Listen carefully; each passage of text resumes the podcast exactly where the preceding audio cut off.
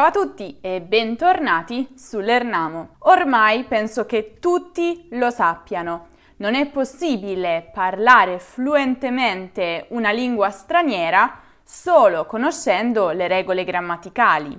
Infatti, soprattutto per avere delle vere conversazioni con i madrelingua, è necessario conoscere tutta una serie di espressioni colloquiali tipiche. Chi mi conosce sa che sono una buona forchetta. Per questa ragione ho deciso in questo video di parlarvi proprio di tutte quelle espressioni idiomatiche italiane più comuni che hanno a che fare con il cibo. E ovviamente, come potete immaginare, ce ne sono veramente tante, perché si sa, gli italiani sono dei grandissimi appassionati del cibo e hanno un debole per la buona cucina.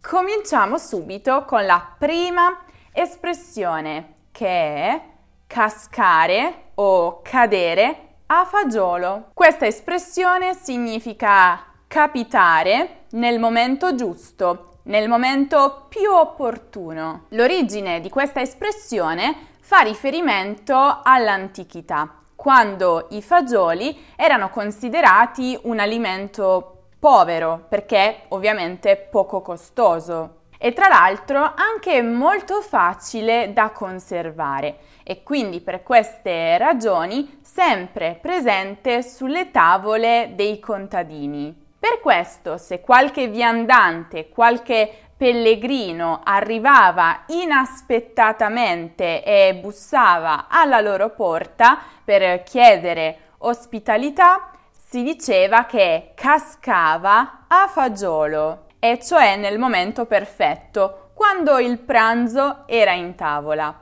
E indovinate un po' qual era il pranzo? Molto spesso fagioli. Hanno offerto a Luca un lavoro a tempo indeterminato questa opportunità casca a fagiolo, visto che non voleva più fare l'università. Tutto fa brodo e questa espressione significa che tutto può servire, tutto si rivela utile. Chiaramente questa espressione fa riferimento alla preparazione del brodo. Questo piatto tanto comune sulle tavole degli italiani soprattutto in inverno. Per preparare il brodo in generale servono diversi ingredienti, ma molto spesso dovete sapere che si possono anche utilizzare gli scarti, mhm. come per esempio la buccia della verdura o del formaggio. Per questa ragione tutto fa brodo e quindi anche quelle cose apparentemente inutili possono rivelarsi importanti. Devo pagare il libro, ma purtroppo non mi bastano i soldi. Tu puoi prestarmi qualcosa? Anche degli spiccioli. Tutto fa brodo. Essere alla frutta. Questa espressione, in riferimento a persone, significa essere senza forze, senza energia, essere stanchi mentalmente o fisicamente, essere esausti, ma si può anche utilizzare in riferimento a eventi, situazioni, per indicare essere alla fine, all'esaurimento, per cui non c'è più niente da fare. Quindi chiaramente la frase ha una sfumatura negativa in entrambi i casi. Ovviamente l'origine dell'espressione fa riferimento al tipico pasto italiano, che è generalmente tanto lungo e che si conclude proprio con la frutta, l'ultima portata. Dopo aver lavorato per 12 ore di fila, ero proprio alla frutta. Così mi sono presa un giorno di ferie. Ah, a Roma il problema dei rifiuti è diventato insostenibile. Siamo proprio alla frutta. Essere un pezzo di pane. Questa espressione indica una persona buona, altruista, generosa. In questo caso, quindi, la bontà interiore di una persona viene paragonata a quella del pane. Alimento semplice ma molto gustoso, presente praticamente su quasi ogni tavola. E in fondo un pezzo di pane piace a tutti, no? Marco ieri ha soccorso una donna per strada e l'ha anche accompagnata in ospedale. È proprio un pezzo di pane. Se non è zuppa, è pan bagnato. Se ci pensate bene, il significato di questa espressione è piuttosto chiaro. Fa riferimento al passato, ancora una volta, quando la maggior parte delle persone era povera e per preparare la zuppa utilizzava proprio il pane, magari il pane di qualche giorno prima, bagnato, inzuppato nell'acqua. Non a caso, proprio la parola zuppa viene dal germanico suppa, che significa fetta di pane inzuppata. Mi viene in mente per esempio la pappa al pomodoro di Firenze che si prepara un po' così. Oggi questa espressione viene utilizzata per indicare una cosa, una situazione che anche se viene presentata in due modi diversi, in sostanza rimane la stessa cosa. Ovviamente poi con il tempo il significato di zuppa come piatto si è evoluto chiaramente, quindi oggi la zuppa non è sempre fatta di pane bagnato. Però anche se è preparata con dei brodi, con dei sughi, comunque è quasi sempre servita con delle fette di pane. Se faccio il progetto in poco tempo, ma con qualche imprecisione, il mio capo si arrabbia. Se faccio il progetto perfettamente, ma ci metto molto tempo, il mio capo si arrabbia. Se non è zuppa, è pan bagnato. Attenzione però, questa espressione si utilizza anche come esclamazione in un preciso contesto, e cioè immaginiamo di fare una domanda a qualcuno e offrirgli due opzioni, di cui solo una è corretta. Se quella persona sceglie l'opzione sbagliata e poi, quando capisce che è sbagliata, si corregge, noi possiamo dirle, beh, ovvio, se non è zuppa è pan bagnato. Cioè, ti avevo offerto solo due opzioni, se una è sbagliata, ovviamente l'altra è giusta. Rendere pan per focaccia. Questa espressione significa restituire, in cambio di un'offesa, una più grave quindi ovviamente ha un significato negativo. Però dovete sapere che in origine questa espressione aveva un significato positivo ed era in qualche modo associata al pane e faceva riferimento alle tradizioni, alle usanze di buon vicinato. Nel passato infatti era molto comune preparare i cibi al forno in casa e quindi era molto ben visto nel vicinato se quando si preparava la focaccia per sé e la propria famiglia se ne regalava un po' anche ai vicini, i quali potevano ricambiare il favore con del pane che non era tanto buono quanto la focaccia, ma era ovviamente qualcosa, ma al giorno d'oggi appunto la sfumatura è totalmente negativa e indica tu mi hai fatto una cosa non bella, io te ne faccio una peggiore. Invece di presentarsi all'appuntamento per chiarire dopo la mia sfuriata, Paola è rimasta a casa. Mi ha reso pan per focaccia. Andare liscio come l'olio. Se una situazione, un evento va liscio come l'olio, significa che si svolge senza complicazioni, senza difficoltà. Beh, ovviamente l'espressione deriva dalla caratteristica dell'olio di essere appunto liscio, fluido, di avere delle proprietà lubrificanti che riducono l'attrito tra le superfici. Durante la riunione di oggi Tutto è andato liscio come l'olio e nessuno ha sospettato che non mi ero preparata per la presentazione.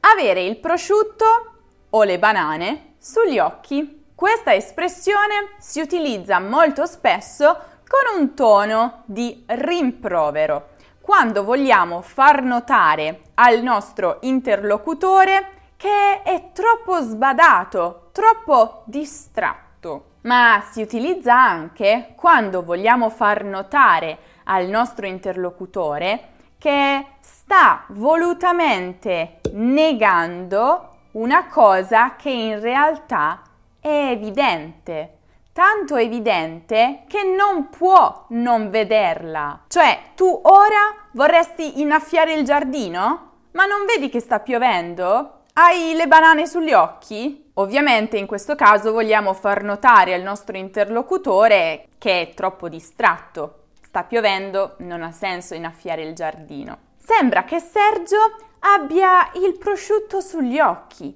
È palese che sua moglie lo tradisce lo sanno anche i muri. In questo caso sembra piuttosto che Sergio non voglia accettare la realtà, che in effetti è molto evidente, la sta volutamente negando. Finire a tarallucci e vino indica che è una questione, un contrasto che sembrava avrebbe portato a gravi conseguenze, si risolve in realtà in modo informale, amichevole. Il significato di questa espressione trae origine ancora una volta dalla tradizione contadina. Infatti, soprattutto nelle campagne, nel passato, quando arrivavano gli ospiti, anche se questi erano inaspettati, non c'era mai problema. Il padrone di casa risolveva subito il problema e organizzava qualcosa come quello che oggi chiameremmo un aperitivo, con prodotti molto semplici, come appunto i taralli e un buon bicchiere di vino. Cosa chiedere di più? Semplice, efficace, economico, amichevole. Ma hai saputo L'altra sera Luca e Marina avevano iniziato a litigare, poi per fortuna tutto è finito a tarallucci e vino, altrimenti avrebbero potuto ferirsi a vicenda. Salvare capra e cavoli. Avete presente quando siete in una di quelle situazioni in cui avete due bisogni, due obiettivi, due interessi, ma dovete sacrificarne uno? Dovete sceglierne solo uno?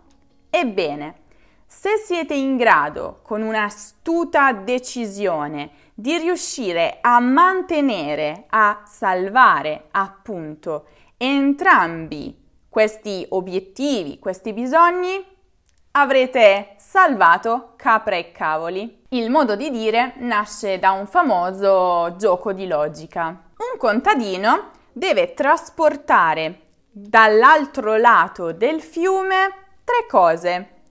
Un lupo, una capra e un cesto di cavoli. Ha a disposizione una barchetta, la quale però può trasportare, oltre a lui, solo una di queste tre cose per volta. Nonostante la difficoltà, il contadino riesce a trasportare tutte e tre le cose dall'altro lato del fiume, senza che il lupo mangi la capra o la capra mangi i cavoli. Come fa, secondo voi? Pensateci, la soluzione è alla fine del video. Aveva promesso a sua moglie di portarla al cinema, ma aveva dimenticato che avrebbe dovuto fare da babysitter ai figli di sua sorella.